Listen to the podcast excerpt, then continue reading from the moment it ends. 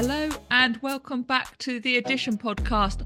I'm your host, Charlotte Henry, and this week you get not one but two Charlottes because Charlotte Tobitt from the Press Gazette is here. I'm so thrilled to have you. How are you, Charlotte? Happy New Year. Hello, Charlotte. Uh, always a weird thing to say as another Charlotte, but yes, happy New Year to you too. Thanks having uh. I promise you will only say this once. You're, of course, the UK editor at Press Gazette, and well, you've been doing a lot of work, a lot very excellent work on the New York Times and its battle with OpenAI and the world of AI more generally.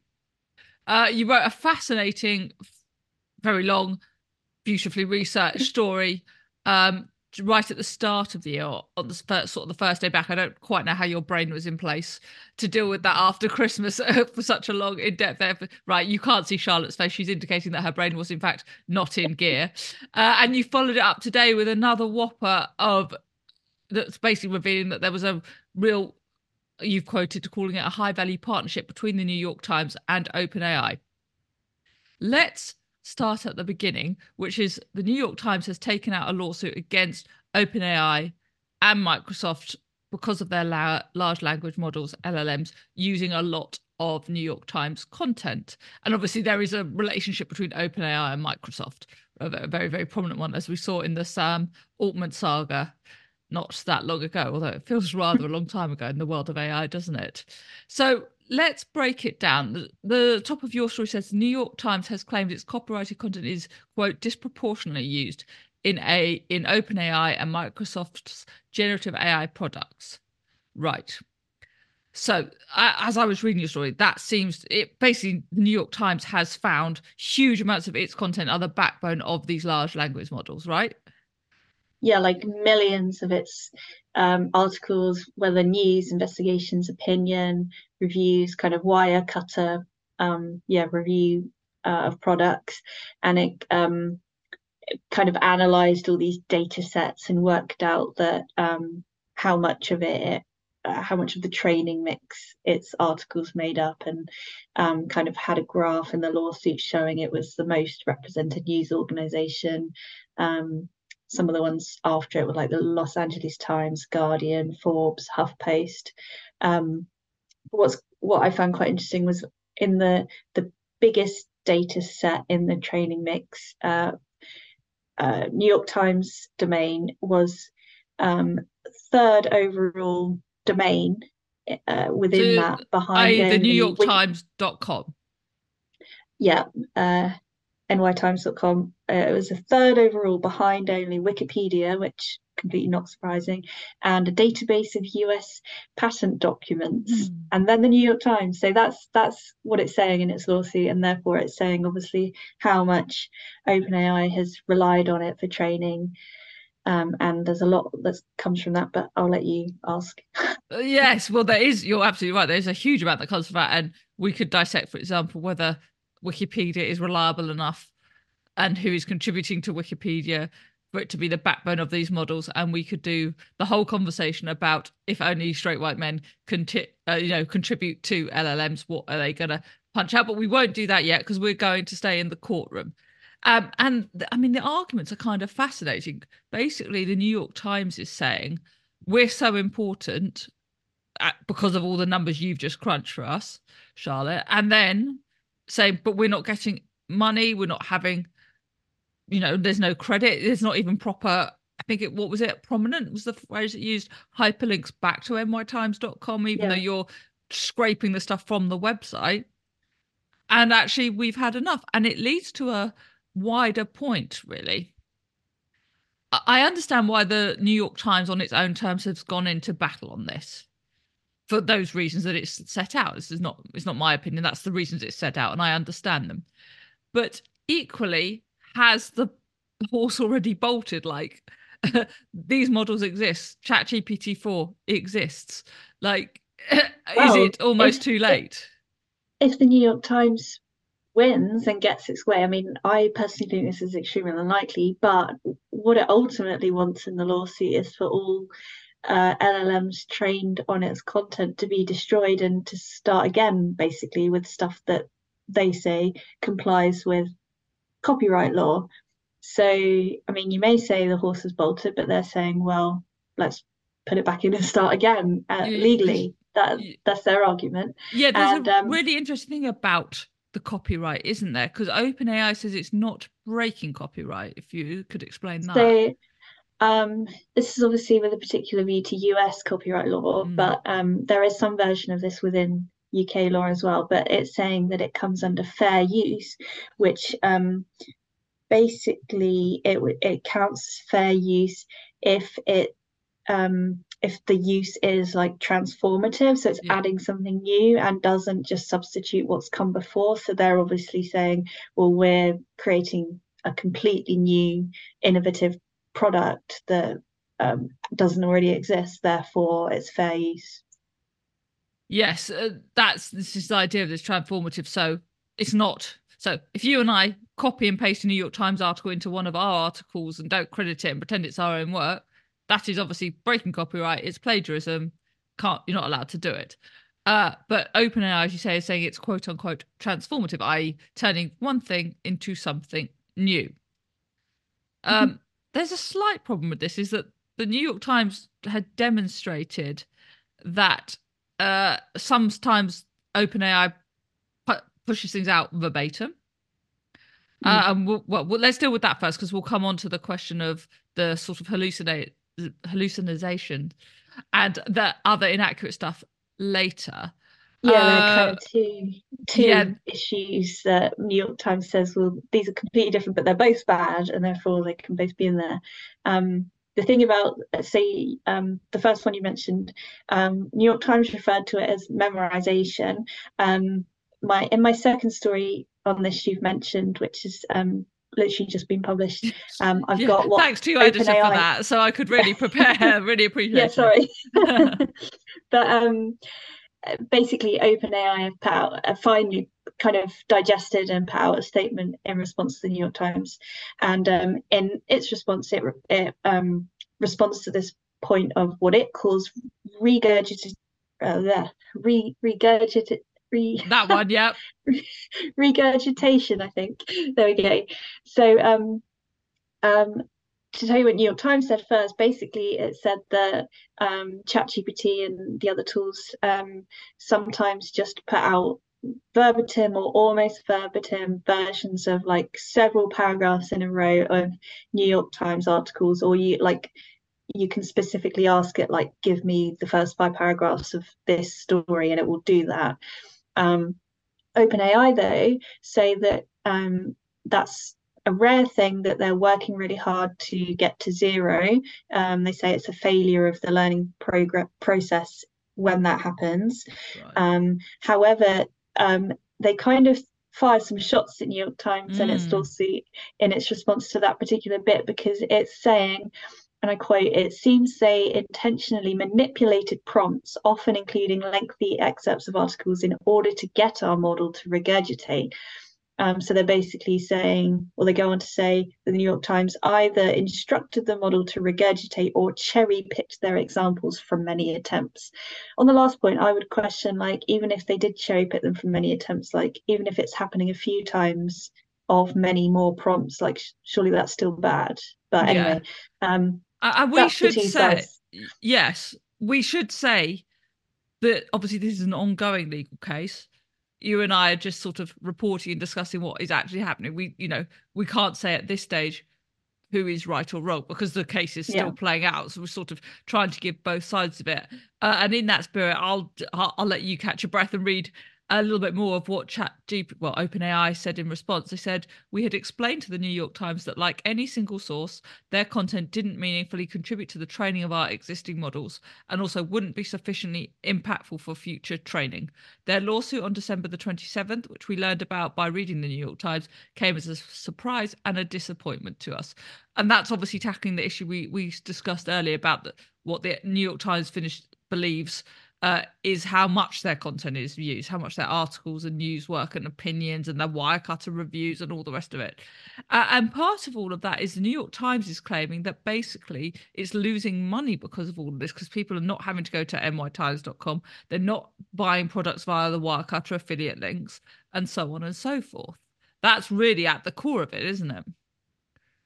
exactly. And um, as well as ChatGPT, so sort of um, some other publishers. Um, so my news story mentioned some submissions to the uh, Lords Committee um, inquiry Communications Committee, yeah. elements, yeah, and um, uh, so the Guardian and the Mail kind of both making the point of like if um, as Bing is already doing, um, you have more AI generated search engine results um, and they give you more answers and maybe they do have a link at the bottom, but it's either not too prominent or they've already given you so much information basically that no one really has a need to click through.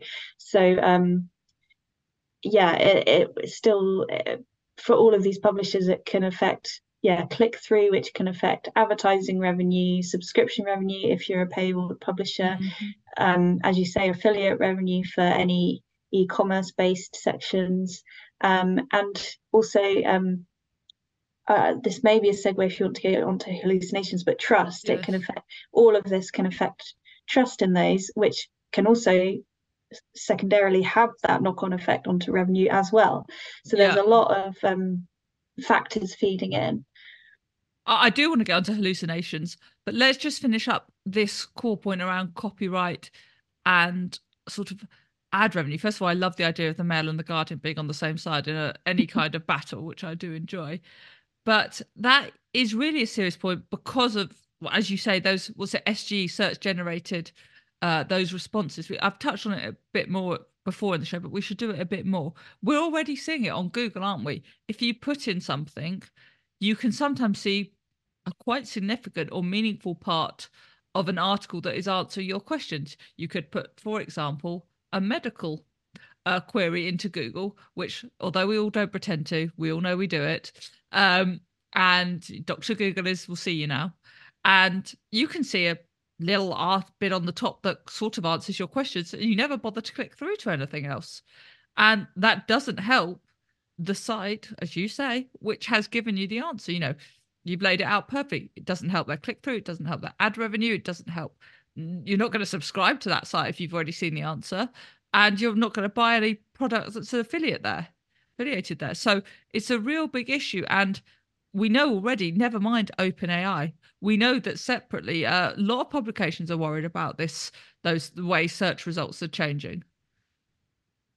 Yeah, exactly. I mean, even um, you know, a, a, few years ago, there was kind of that boom in writing for Google and for SEO, and you'd get all the articles mm-hmm. of like, you know, what time is the football match? Kind of cracking down on that and having short answers to that in Google. It felt like kind of the the first um, nail in that coffin and taking away that potential. But yeah, it's moved on a lot since then, and as you say, we'll give you a lot more detail than ever before. Yeah, I should say I do have the pleasure of writing lots of those kind of how to watch articles, um, which you know I hope provide a service to people. But oh, I, I click I click on them exactly. We all do it, and that's why they exist. And I'm pleased for all sorts of reasons. I'm pleased they exist, but the point is that it's not great for the publishers for all the reasons we've just gone over. If Google is taking the square of your article, which has that little answer in it, and you're not reading, clicking through to the new article. And I guess back to the sort of OpenAI versus and Microsoft versus New York Times element of this. That is part of the AI story, right? They're worried that this is going to get more prominent, and OpenAI and particularly uh, Microsoft with Bing are going to really contribute to that problem.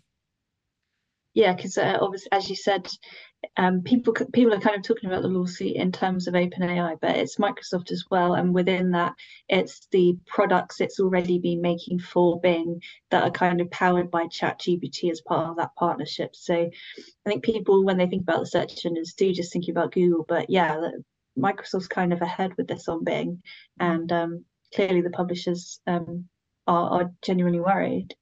Yeah, and we'll obviously see what happens with uh, Apple and Siri, and it's part of that. How many devices have I just set off for people? I'm sorry. Um, and you know all that kind of thing. And I guess I don't know if you got this impression from reading the documents and reporting out this story. I guess the New York Times kind of feels like it's the frontier for the whole of media. It's fighting this not just for itself, but for its rival publications.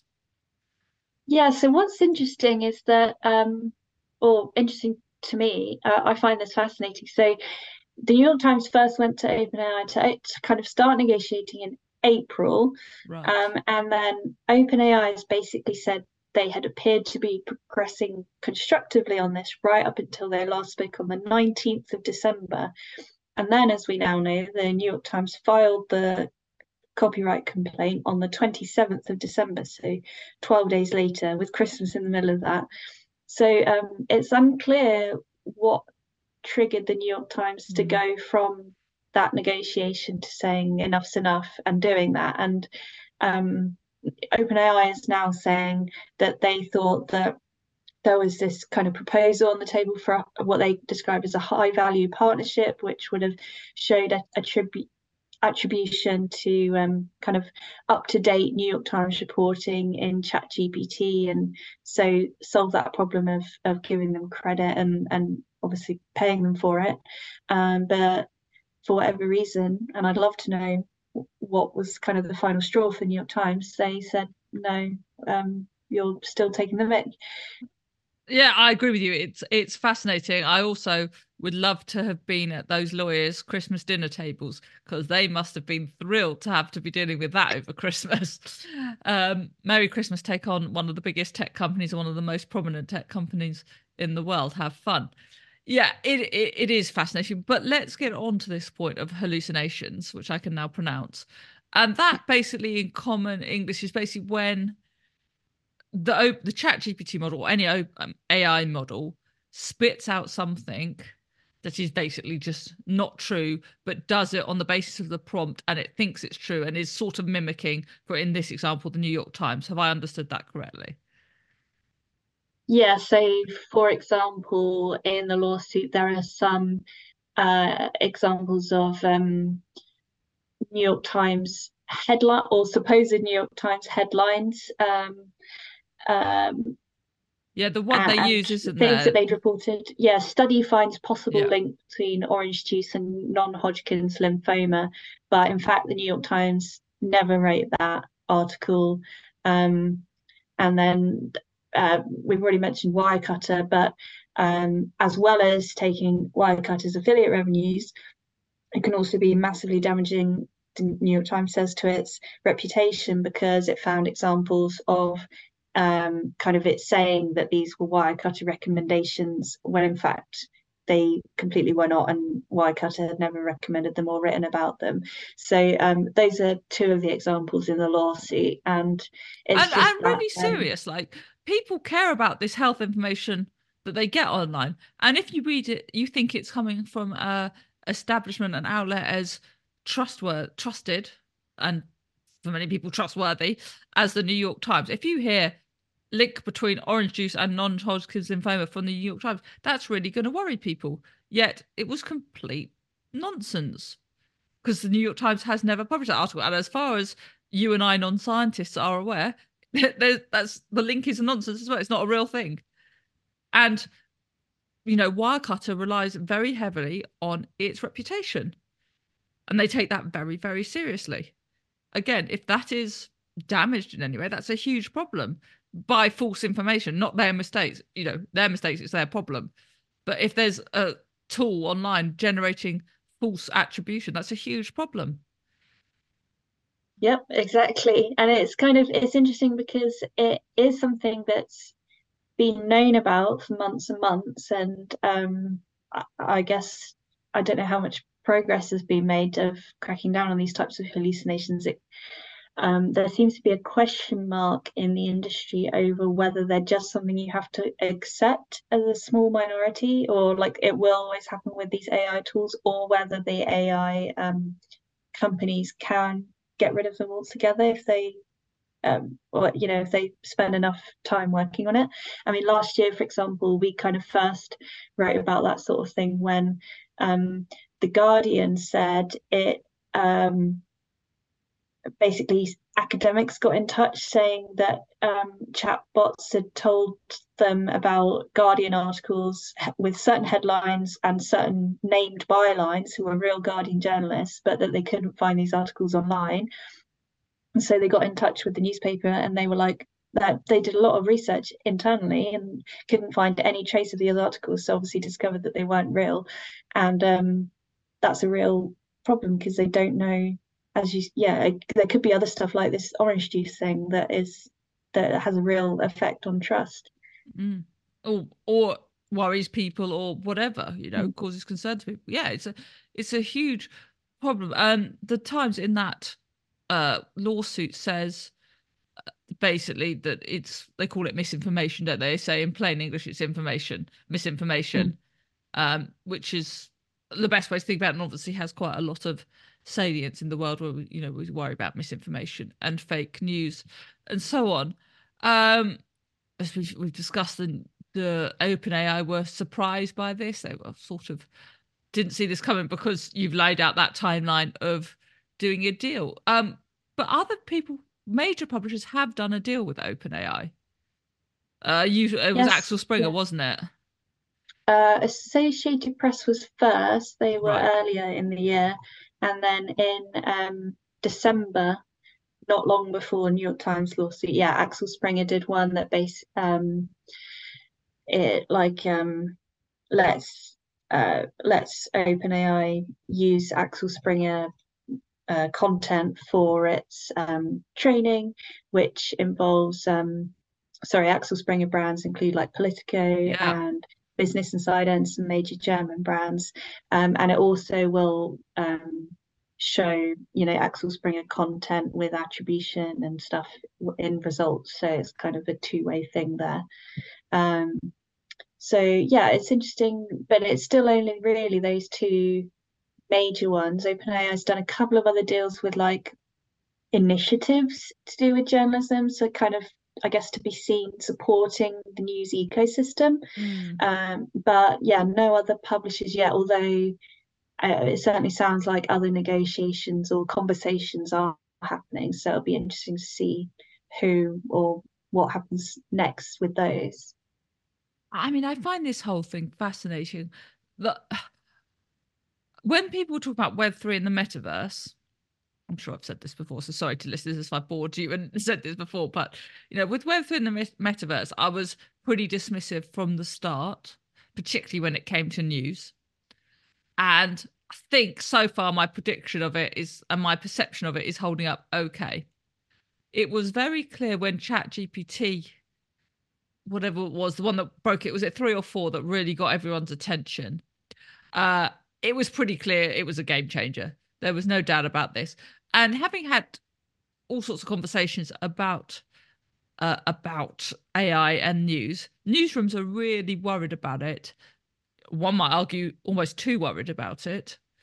Um, I part of that I think is because they were so caught on the hop by social media and that sort of era of the web that they're determined not to make the same mistakes again and that could potentially be leading to a, leading to an overreaction and the other thing is it's a really big issue like if you're producing stuff and someone is scraping it for free to churn out content that may replace people reading your stuff that's a problem so i, I can understand these huge reactions and as I say, I think the New York Times has sort of taken on up the mantle of being the defender of journalism in this and it's going to be really interesting to see how this plays out in 2024. Now, you and I are not going to predict the outcome of, of a case. Uh, we wouldn't dare because 8 million different things could happen during this trial. Um, but it, it's if it even be... gets to trial, they might still go back to the negotiating table. Well, quite. And if you asked me to put some money on what will happen, that would be my guess. But we will see because I suspect it doesn't suit anyone to fight this out in a New York courtroom. Um, but we shall see on that. Uh, and I, I think we, the thing we've forgotten about AI, certainly at this stage of its development, and this case demonstrates it perfectly, is that it needs stuff to go in in order to push the to get stuff out. These models need stuff created by humans in order to produce a response and that obviously the New York Times is aware of that and aware of it, the importance of its work in training those models. Whereas I guess when you talk to other people in the media, Charlotte, when you are they conscious of this? Are they comfortable with it? What's the general response you're getting from within the industry? I'd say people are concerned or like aware that it does need good content and that's why I think some sort of I mean yeah some sort of licensing deal they would probably say is the best thing because then um, they can have trusted content but the publishers creating that um, trusted content and legitimate content are um, re- remunerated and made sure that they can keep um, keep producing it because yeah.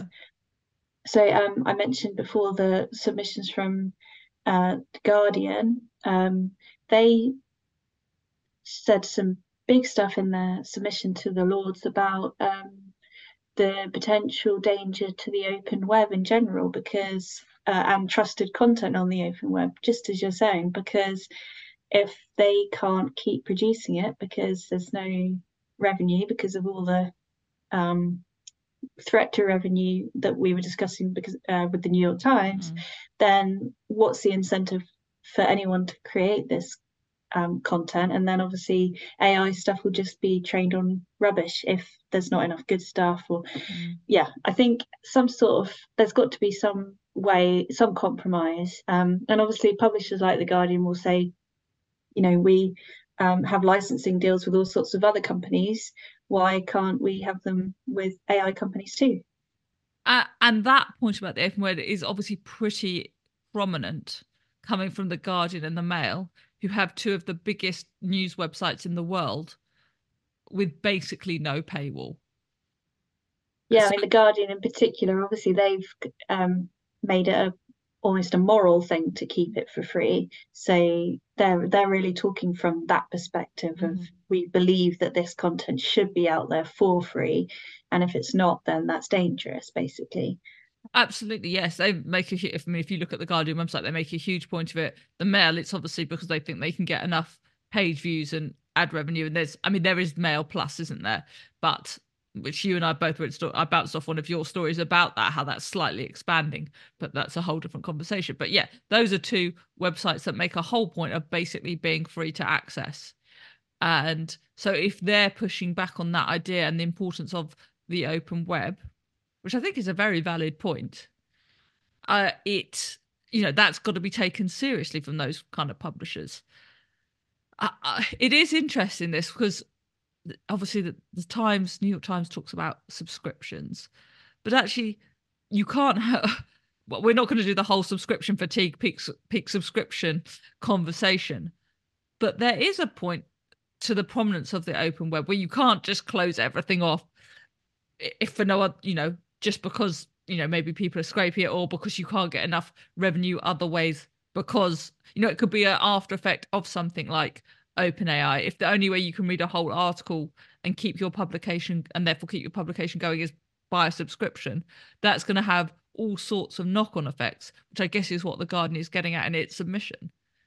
Mm, yeah, I think so, exactly. But then equally, uh, as part of that, the AI stuff could mean that no one buys a subscription. So that's kind of a, a tricky circle, a tricky loop. yeah, yeah, it's all sort of uh, yeah, you can't have you're not getting enough display ad revenue or affiliate revenue or whatever. But equally, because you can go into Chat GPT and say, "What's the Guardian article about X Y Z," and it will spit out most of it for you. Or no, actually, what's the New York Times article behind a subscription? Mm. You're not going to bother subscribing to it. If I can read a Wall Street Journal article without having to pay for it, I'll be very happy. So you know that that it's it is for me, it's exacerbating many of the issues you've been writing about about in the media for quite a long time. Exactly. This I feels like um, how this goes or how other deals go and um, um, all these conversations over the next year, I think, are quite a major crunch point. I mean, like you compared it to the arrival of of how people responded to the arrival of social media.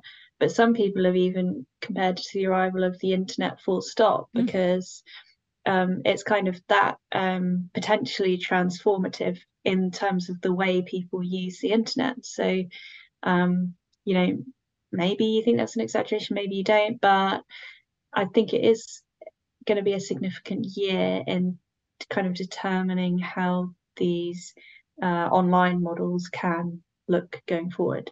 Yeah, I have to say, as time goes on, I increasingly think it's not an exaggeration. Actually, I think the disruptions it's got, uh, you know, I think there are some people in the industry over panicking in the sense that it's something that can be navigated and managed. And I think the media industry is almost so traumatized everything that's happened in recent years that every new change it sees as the next apocalypse. But that doesn't downplay the significance of what is happening and therefore the significance of the case this copyright battle that you you've been reporting on. You know yeah uh, watch this space. well i think that's right. And uh, I, it'll be interesting also of course if other publications get confidence on the back of the new york times going into bat if they do the same. Now obviously microsoft slash openai can keep funding these legal battles and fight it out because it's so it's obviously completely fundamental to them. But uh, obviously the pub- publishers think it's fundamental to them you know sort of a- an end time event that they have to if not fend off navigate in some way successfully uh, do you get a sense that other publishers are going to come ploughing into this legal battle mm, well in that mail submission that i mentioned which was filed in kind of early autumn, I think. Mm-hmm. They did say they were like actively looking at legal action. Obviously, that's still not happened at this point. Um, others, I think, were in that stage of kind of assessing it, and now I wonder if they'll want to. I. I don't. I don't. I guess it will go one of two ways, and I don't know which way. Either sit back and see how the New York Times thing goes, or decide oh, we can, if we also do this, it kind of adds weight behind it, maybe. Mm. And then so you might get a few more as well. I don't know which Bit way. of a strength in numbers thing. Yeah, exactly. I guess it might be slightly complicated. It might be easier because obviously New York Times one is in a US court. It might complicate it to have it in different jurisdictions. It might be easier to just have US to start. I don't know because um, the copyright law is slight, although it's kind of the same principle, it's slightly different. Um, so they might, you know, you might be able to argue that it wouldn't be applied in exactly the same way in the UK. But and obviously, OpenAI, you and Microsoft, etc., etc., based in the US. Yeah. Well, it's if they're be... operating here, you can do it in the UK too, I presume. I would assume so. So I guess some of that is also a calculation which court you're most likely to have success in as mm. tends to be the way with these things. Well, it it's going to be fascinating to watch. Uh, you know, the House of we should say the House of Lords Communications and Digital Select Committee might sound a bit of an aloof, funny board. You could make all sorts of joke about what do the laws know about the internet, but actually, on plenty of occasions, it's packed a punch. That committee, so that as well as a sort of very high profile court case, is going to be something to watch we might see, you know, we might see the Lords or indeed the Commons, um, relevant committees drag people to them to appear in front of them. I, I can very much see that happening in 2024. Um, yeah. So it's all going to be hugely interesting to watch, and we will drag you back here as things develop. We'll and you keep doing brilliant reporting on it. We'll definitely have you back to explain it all. Uh, Charlotte, where can people keep up with all this work we've discussed? Uh, quite simple, uh, pressgazette.co.uk. Um, that's the main place. We've got um, our daily email newsletter, which you can find on Substack as well. It's probably the easiest place now, which uh, Substack's much easier than what we were using before. Um, so if you just search Press Gazette there, I think that is easy as well. Very interesting indeed. I am, of course, at Charlotte A. Henry over various places in social media, or I think I'm at Charlotte A. Henry on TikTok. Uh, head over to theaddition.net for blogs and that kind of thing. You can also, of course, and please do, head over to newsletter.theaddition.net to sign up to the podcast, uh, to the newsletter directly. And of course, if you uh, start the year with a paid subscription, I will love you particularly. And there's a 20% sale off now because it's January. We've got to have some January sales, right? So you can get a year subscription for a little bit cheaper as well if you sign up. Now, Charlotte, thank you so much for joining me once again. And I'll see you all next week. Well, there'll only be one Charlotte on the show.